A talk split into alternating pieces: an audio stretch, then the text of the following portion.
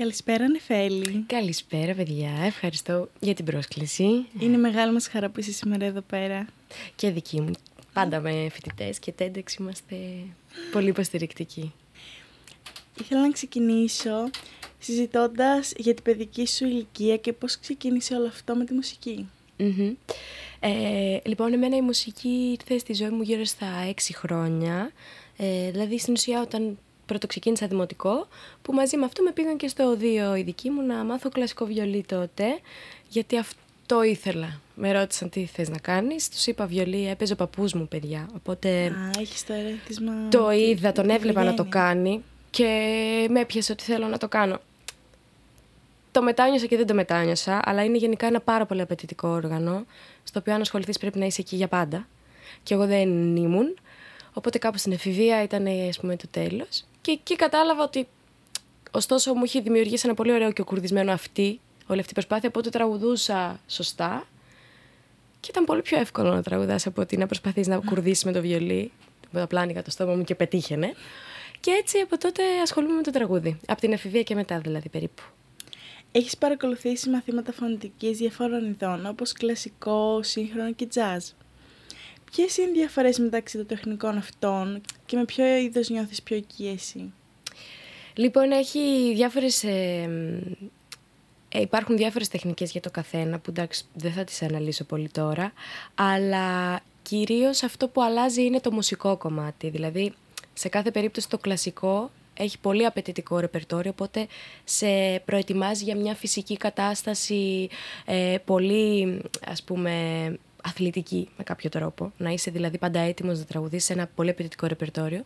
Το jazz έχει να κάνει λίγο πιο πολύ με τη μουσική την ίδια, και, γιατί είναι ένα σαν μουσικό ιδίωμα περισσότερο, σαν μουσικό όργανο λειτουργείς μέσα σε ένα σχήμα. Οπότε εμένα με κέρδισε και νιώθω πολύ πιο κοντά στο jazz, γιατί αγαπάω πολύ πολύ τη μουσική και ειδικά μέχρι μια ηλικία τώρα δεν με κέρδιζε πολύ η λυρικότητα στο τραγούδι. Δηλαδή ήμουν πολύ. Βάλε τα πολύ γρήγορα κομμάτια και πάμε να τα σκίσουμε, ας πούμε, μουσικά. Αλλά τώρα τελευταία, εντάξει, έχω αρχίσει και μαλακώνω κι εγώ λίγο. Μεγαλώνω δηλαδή. Αλλά ας πούμε ότι νιώθω πιο κοντά στο jazz γιατί είναι η πρώτη μου αγάπη και η παντοτινή. Στην σκηνή κάνεις κάποιο συνδυασμό όλων των τεχνικών; Στο μυαλό μου ναι, πάντα. Και στη σκηνή πάντα, ανάλογα και με το σχήμα που είσαι, ε, καλείσαι να υπηρετήσεις διαφορετικό ρεπερτόριο, το οποίο το προσεγγίζεις και διαφορετικά κάθε φορά. Ε, οπότε ανάλογα το είδος, ας πούμε εγώ που είμαι με το Φίβο, ε, το Δελιβοριά, ε, το ρεπερτόριο του είναι με, έχει μεγάλη γκάμα ας πούμε και οι διασκευές που επιλέγουμε να πούμε και ο δίσκος μου πια ε, έχουν πολλά και διαφορετικά είδη, οπότε στο μυαλό μου πάντα έχω ένα σφαιρικό πράγμα. Η γνώση πάντα είναι μία και η μουσική είναι πάντα μία. Οπότε την έχεις όλη συνολικά στο κεφάλι σου και λειτουργεί καλύτερα. Μια από τις καθηγήτριες φωνητική σου ήταν και η Έλλη Πασπαλά. Mm-hmm. Πώς ήταν η συνεργασία μαζί της, και θεωρείς ότι σε έχει επηρεάσει ως καλλιτέχνη; Λοιπόν, η Έλλη ήταν η πρώτη δασκάλα που πήγα ποτέ. Ήμουν 18 χρονών όταν πήγα, οπότε και η ίδια παίζει να μην το θυμάται καν. γιατί το λέω έτσι δημόσια.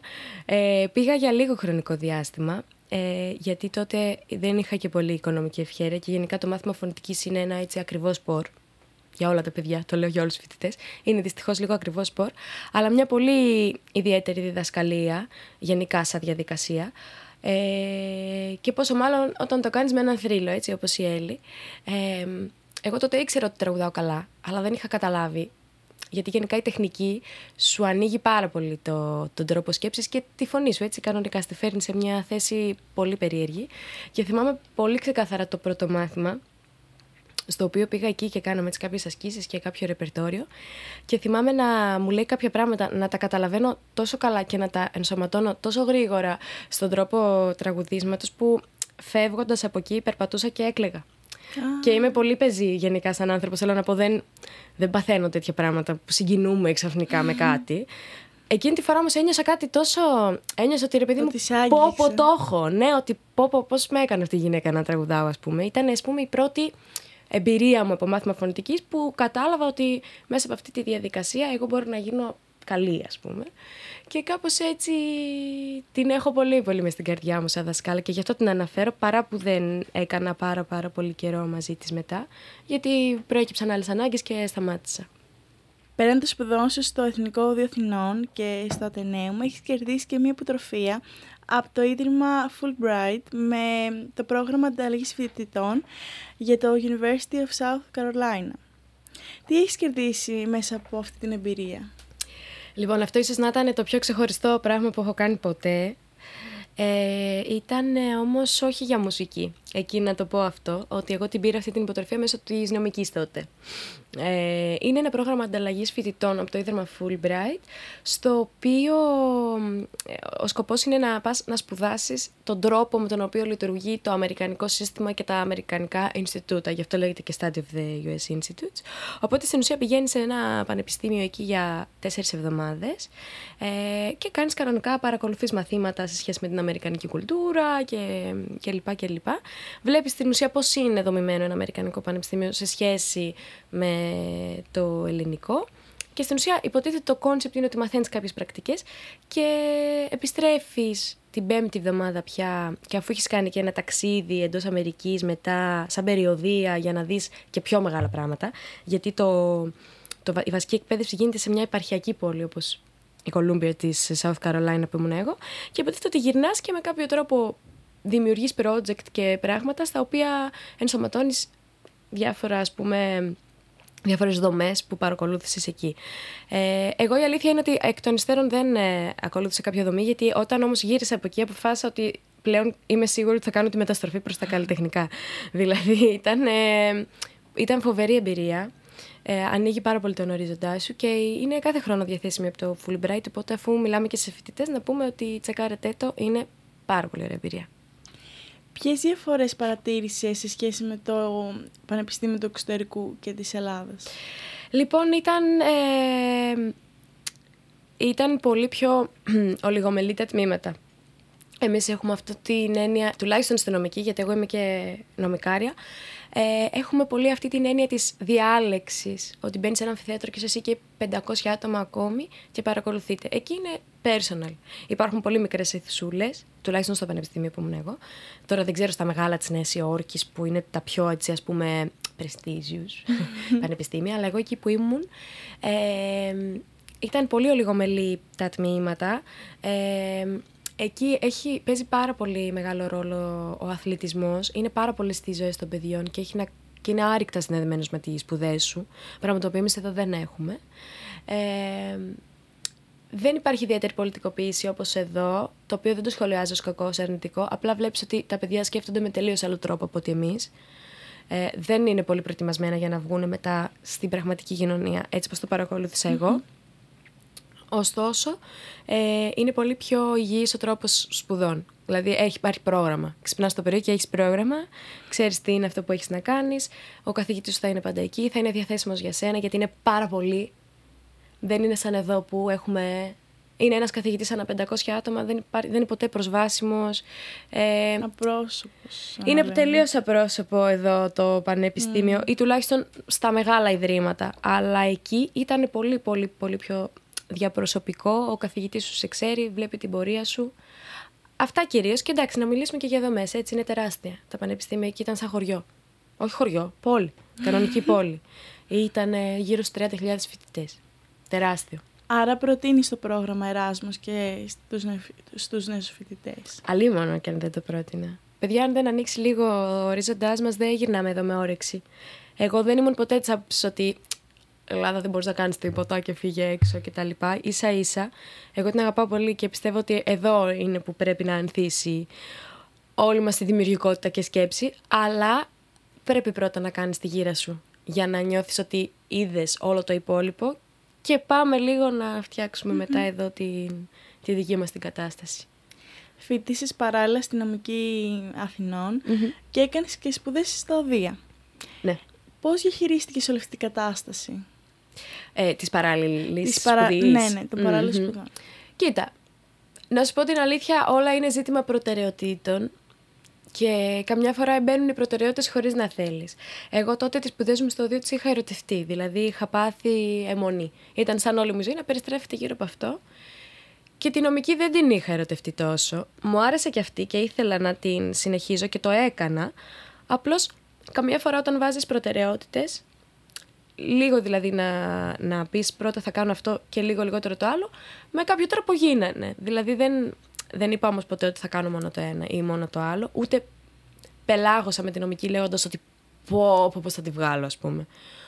Μια χαρά πήγε. Και τώρα έχεις φτάσει σε ένα σημείο να συνεργάζεσαι με το Φίβο Δελβοριά. Mm-hmm. Ναι. Πώς ξεκίνησε όλη αυτή η συνεργασία; Ε, ξεκίνησε κάπως ε, παράδοξα, θα το πω εγώ, ε, γιατί εγώ τότε δούλευα ήδη, ήμουνα με τον Βασίλη τον Καζούλη, μετά ήμουνα με τον Παναγιώτη τον Καλατζόπουλο, ε, με τον Νίκο τον Πλατήραχο, γενικά ήμουν με, στη γύρα και γνωριζόμασταν με το Φίβο, αλλά τότε έψαχνε μια τραγουδίστρια για τα live του ε, τα επόμενα, γιατί εκείνη που είχε νομίζω είχε φύγει στο εξωτερικό και με πήρε τηλέφωνο και μου λέει «Γεια σου Νεφέλη, είμαι ο Φίβος Δελιβοριάς». Λέω «Γεια σου Φίβο, ε, θέλεις να ανέβουμε μαζί τα σκαλιά της εκκλησίας». Αυτή ήταν η ερώτηση. Οπότε εγώ έπαθα πατατράκ. Και ποιος δεν θέλει. ναι, εννοείται ότι είπα ναι. Ε, και στην τελική ήταν για μια συναυλία στο, στην Αγγλικανική Εκκλησία στον Άγιο Παύλο, που ήταν τα λεγόμενα church sessions του Πέπερ. Και από τότε ας πούμε ότι ήταν καλός ιονός αυτή η πλάκα, γιατί ανεβήκαμε τα σκαλιά και περάσαμε και πέντε χρόνια που μόνο πιο πολύ στεριώνει ας πούμε, αυτή η συνεργασία. Ε, είναι πια οικογενειακή ζωή. Οπότε ας πούμε ότι ξεκίνησε έτσι και από τότε κυλάει πάρα πολύ ομαλά και πολύ όμορφα. Και πρόσφατα κυκλοφόρησες και τον δίσκο σου, ο κόσμος σου.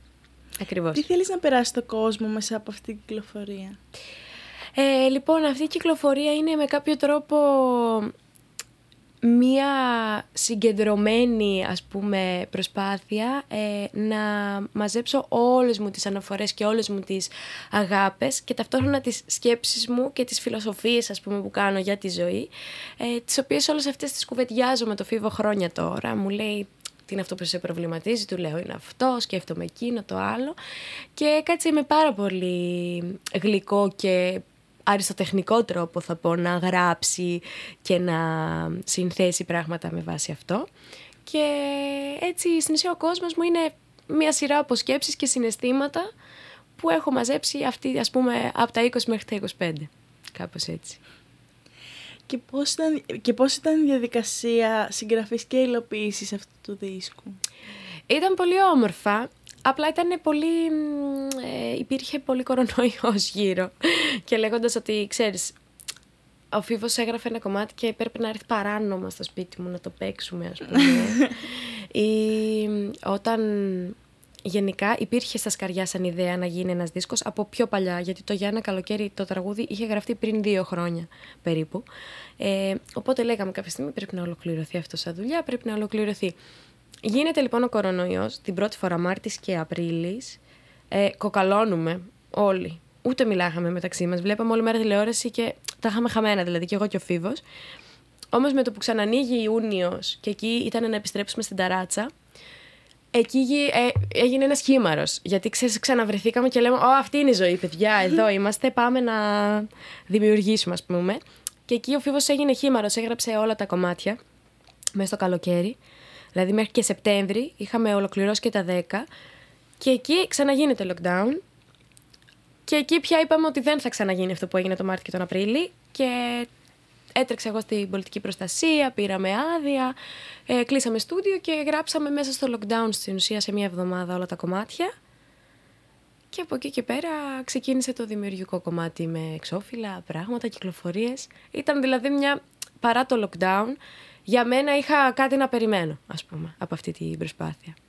Απλά αυτό ήταν όλο πολύ μυστικό και ναι. περιορισμένο με κάποιο Ωστόσο, τρόπο. αξιοποίησες το χρόνο. Δηλαδή, εκεί που Ναι. ήταν όλο παγωμένο, εσύ έβγαλες πράγματα καινούργια. Έβγαλα πράγματα καινούργια. Εντάξει, με βοήθησε όμως και ο Φίβος. Δεν, δεν λέω καθόλου ότι εγώ υπήρξα δημιουργική μες στην καραντίνα. Μάλλον το αντίθετο.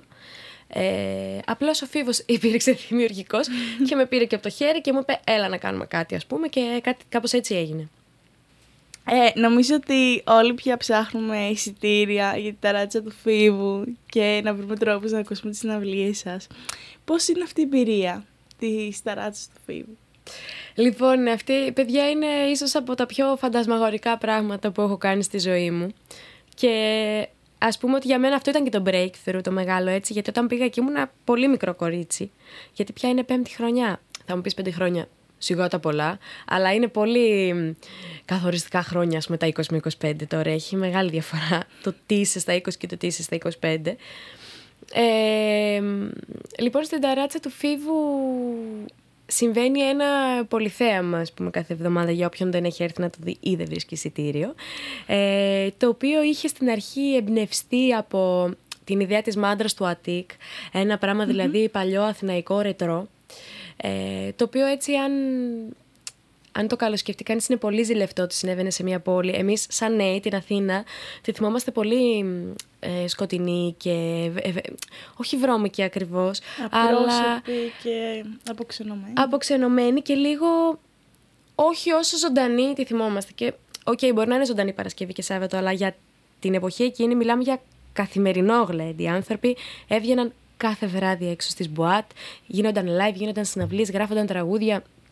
Ήταν μια πολύ καλλιτεχνικά ζωντανή ας πούμε συνθήκη η Αθήνα. Ενώ εγώ πια μεγαλώνοντας και λίγο κρίση και λίγο κορονοϊός ας πούμε αυτό έπεσε πάρα πολύ. Είναι αυτό που έγινε ε, έξω το Σάββατο. Αυτό λοιπόν είχε ας πούμε εμπνεύσει νομίζω στην αρχή το φίβο καλά και όλο το δημιουργικό γύρω από αυτό. Η ανάδειξη όλων των ιδεών των τεχνών είχε χώρο, τραγούδι, ε, κορίτσια με φτέρα, ε, μάγους, ήταν κανονικό πολυθέαμα ε, τον πρώτο χρόνο και μετά εξελίχθηκε σαν κάτι τελείως φιβίσιο. Ας πούμε ο Φίβος εμπνεύστηκε το οραμά από εκεί και μετά το έκανε κάτι σύγχρονο. Και γι' αυτό και όλα σε, έχει καθημερινές τις, τα live αυτά. Γιατί αυτό, ο σκοπός ήταν να δώσουμε λίγο ζωή και ενέργεια και χρώμα στην Αθήνα. Ε, εγκαθιδρύθηκε λοιπόν αυτό στην αρχή Τετάρτη και Πέμπτη και πια μόνο Πέμπτη λόγω κορονοϊού. Ε, πήγαμε σε ένα πολύ μεγαλύτερο χώρο και έτσι δεν χρειαζόταν να γίνονται δύο παραστάσεις.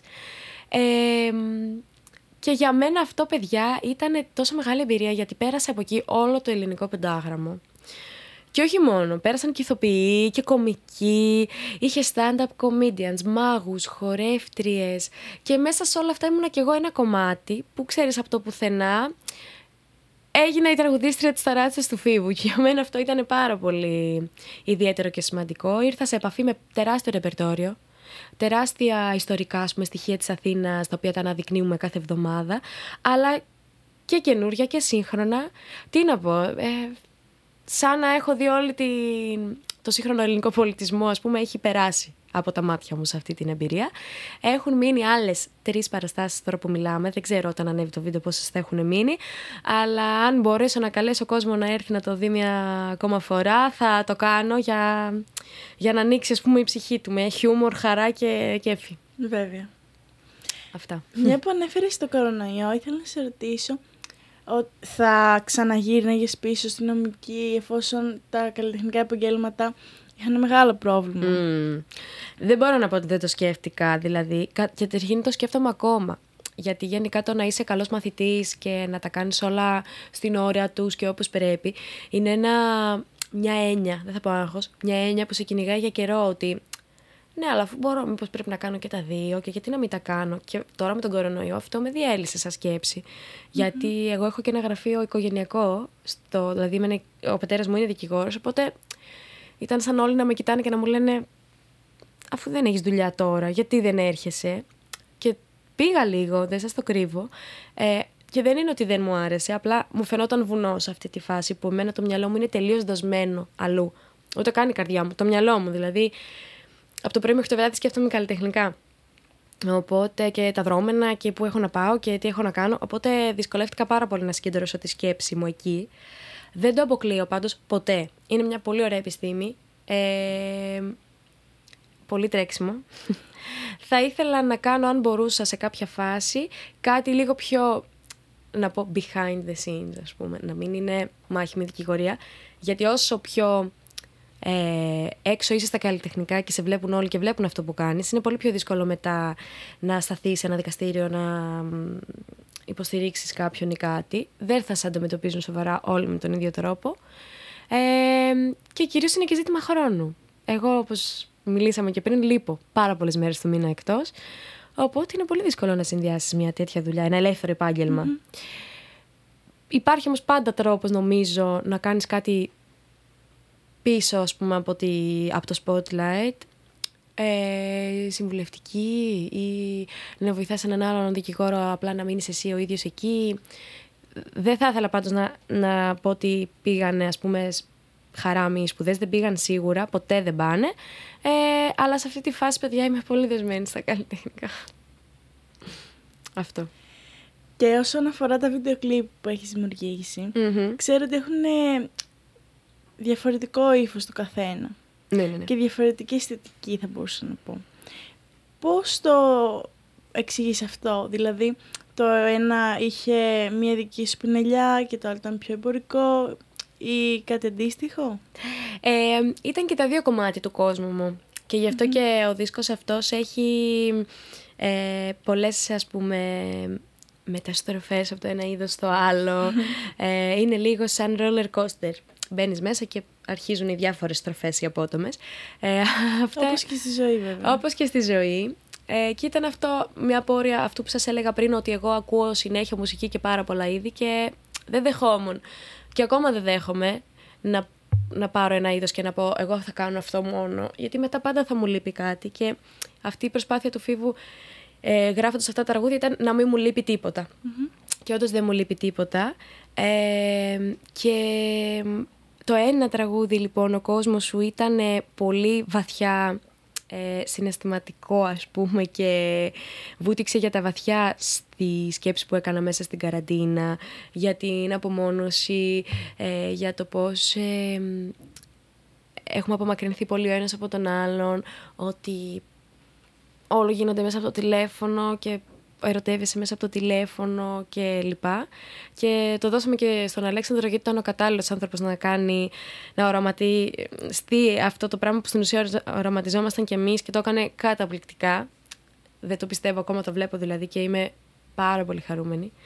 Ε, το άλλο ήταν τελείως κάτι, ας πούμε, λίγο πριν τον κορονοϊό, σας σκέψη. Αλλά κάτι το οποίο επίσης είναι και εμένα ένα κομμάτι του κόσμου, γιατί ποιος δεν αγαπάει το ελληνικό καλτ; Το ελληνικό κάλτ είναι στην ουσία κομμάτι της ιστορίας μας. Είναι μια περίπου 20 ετία και παραπάνω ίσως, 25 ετία και, που επικράτησε πάρα πολύ στην Ελλάδα. Θεωρώ λοιπόν ότι είναι πάρα πολύ υποκριτικό να προσπαθούμε να μην να, να αρνηθούμε τέλος πάντων αυτό το κομμάτι της ιστορίας, της σύγχρονης ιστορίας.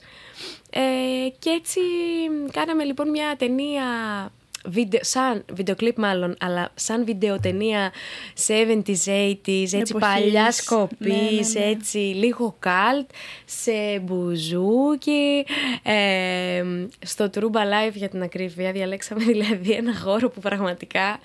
Ε, Α, αντιπροσώπευε την εποχή. Ναι, είναι ακόμα ανοιχτό, λειτουργεί κανονικά, αλλά Πώ να πως, σε αυτή τη φάση δεν θα πήγαινα ποτέ εκεί εγώ και, ε, και πήγα και το διασκεδάσαμε πάρα πολύ και βγήκε ακριβώς όπως το φανταζόμουν. Στην ουσία, ένα κομμάτι που, που να μην τρέπεσαι ή να μην νιώθεις άσχημα να κάνεις, να σηκωθείς και να πεις Όπα, ας πούμε, πάμε. Αυτό. Ναι, νομίζω ότι βλέποντας το βίντεο κλιπ σε ταξιδεύει όντως στο τότε. Και μπορεί να μην το ζήσαμε αυτό και Νομίζω ότι το νοσταλγούμε λίγο βλέποντάς το. Εγώ σίγουρα το νοσταλγώ που δεν το έζησα ποτέ έτσι. Και, στην ουσία μεγαλώνοντας και πια έχοντας την ευκαιρία να επισκεφτώ ένα τέτοιο μέρος, ήταν ήδη. Όχι, δεν είχε παρακμάσει, είχε απλά αλλάξει η λογική του. Προσπαθούσε μάλλον εντός εισαγωγικών να γίνει λίγο πιο πολυτελές σε αυτή τη φάση. Ενώ τότε, σε το, το μαγαζί τότε, το, το σκυλάδικο, ήταν πολύ πιο λαϊκό μέρος. Mm. Αφορούσε πολύ τον απλό και λαϊκό κόσμο. Τώρα έχει γίνει λίγο πιο εκλεπτισμένο. Δεν είναι για όλους. Πάει μια πολύ συγκεκριμένη μερίδα κόσμου. Αυτό. Εμείς θέλαμε λίγο να το γυρίσουμε στο παλιό το στυλ. Αυτό. Πάντως όλα αυτά ανήκουν πολύ στις σκέψεις μου και τις φαντασιώσεις μου γενικά και στην ουσία μου τις εκπλήρωσε από της λιμποριά. Οπότε είναι το ένα ανεξάρτητο του άλλου αυτά τα βίντεο κλιπ, αλλά σε κάθε περίπτωση και τα δύο ανήκουν ε, στη φιλοσοφία μου. Εσύ τώρα με όλα αυτά που έχεις πάρει από τις συνεργασίες σου, από τα μαθήματά σου, πώς θα συμβούλευες ένα νέο να εισαχθεί στο χώρο της μουσικής και της μονωδίας και του τραγουδιού Ε, λοιπόν, εγώ θα του πω να εμπιστευτεί καταρχήν τα μαθήματά του. Υπάρχει πολύ γενικά κόνσεπτ ότι ο πραγματικός καλλιτέχνης δεν το χρειάζεται το μάθημα. Ή...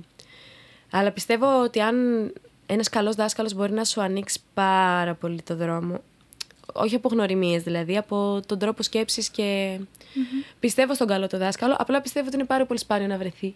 Οπότε καλό θα ήταν να μην επαναπάβεσαι. Δηλαδή, γράψω στο δύο ή ξεκίνα ιδιαίτερο ή βρες έναν άνθρωπο που τον θαυμάζεις και στείλ του μήνυμα Είμαστε όλοι πιο προσετοί από ποτέ και πιο διαθέσιμοι για όλους.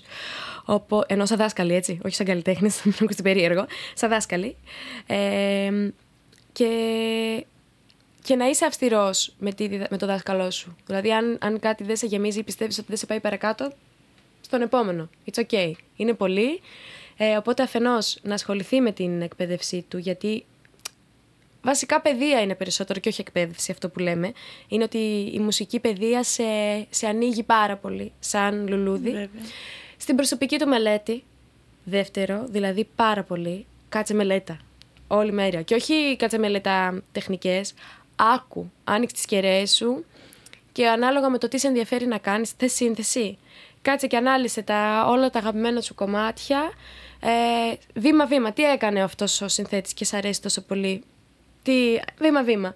Ή αν θέλεις να γίνεις καλός τραγουδιστής, κάτσε, βγάλε όλες τις αγαπημένες τραγουδίστριες. Αν θες να γίνεις παίχτης, βγάλε όλα τα σόλο ή όλο τον τρόπο. Αλλά παίρνω πολύ χρόνο με τον εαυτό σου και το παίξιμό σου. Και στην τρίτη τέτοια θα πω ε, γράψε κιόλας. Και ας μην είναι καλό. Ή ξε να ξεμπλοκάρεις. Και χρειάζεται πάρα πολύ κακή προσπάθεια για να ξεμπλοκάρεις. Δηλαδή αυτό που λένε ότι ο κάδος πρέπει να είναι γεμάτος, άμα θες να κάνεις κάτι καλό, είναι αλήθεια. Γράφε, γράφε, γράφε ό,τι να είναι και δεν ξέρεις τι θα, τι, θα αναδυθεί από αυτό. Κανένας δεν, είναι, ε, δεν γεννήθηκε μεγάλος δημιουργός, κατά την άποψή μου. Ε, νομίζω ότι οι περισσότεροι από αυτούς ήταν κυρίως ακομπλεξάριστοι και πίστευαν πολύ στον εαυτό τους. Οπότε βγάλ το κόμπλεξ και πάμε. Αυτά θα συμβουλεύα ένα νέο παιδί και μετέπειτα εφόσον έχει κάνει όλα αυτά για να δικτυωθεί για να γίνει γνωστός και να έχει μια, ένα background.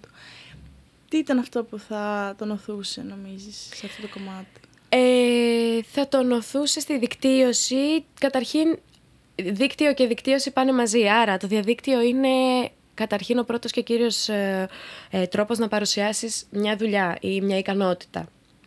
Το κάνουν όλοι αλλά κάτω κι εσύ. Δεν πειράζει, δεν ξέρεις ποτέ ποιος θα πέσει επάνω και γιατί.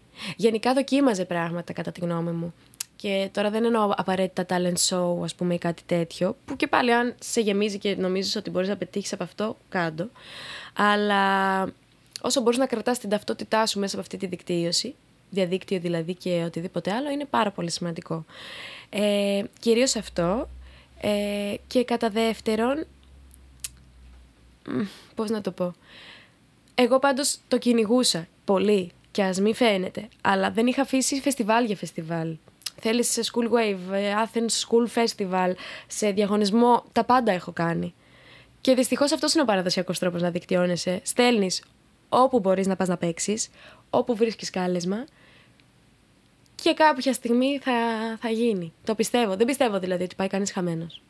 Που να το θέλει πραγματικά και να και να είναι σίγουρος για τον εαυτό του ότι αυτό θέλει να κάνει, θα το κάνει. Δεν πιστεύω ότι δεν θα το κάνει. Πηγαίνοντας σε τόσο φεστιβάλ, τώρα κάνεις συναυλίες. Mm-hmm. Πώς διαχειρίζεσαι το άγχος, Έχει αλλάξει αυτό από το πρώτο φεστιβάλ που έχεις πάει, που είχε το διαγωνισμό; Ναι. Ε, από πολύ έξω μπήκε πολύ μέσα. δηλαδή, όταν ήμουνα 15 χρονών και 16 και πήγαινα σε όλα αυτά τα φεστιβάλ, ε, ήμουνα πανικοβλημένη με το γνωστό σε όλους stage fright, εντάξει, που βγαίνεις έξω και λες πω, πω, θα μου βγει αυτή η νότα, δεν θα μου βγει αυτή η νότα, πω, πω, καταστροφή.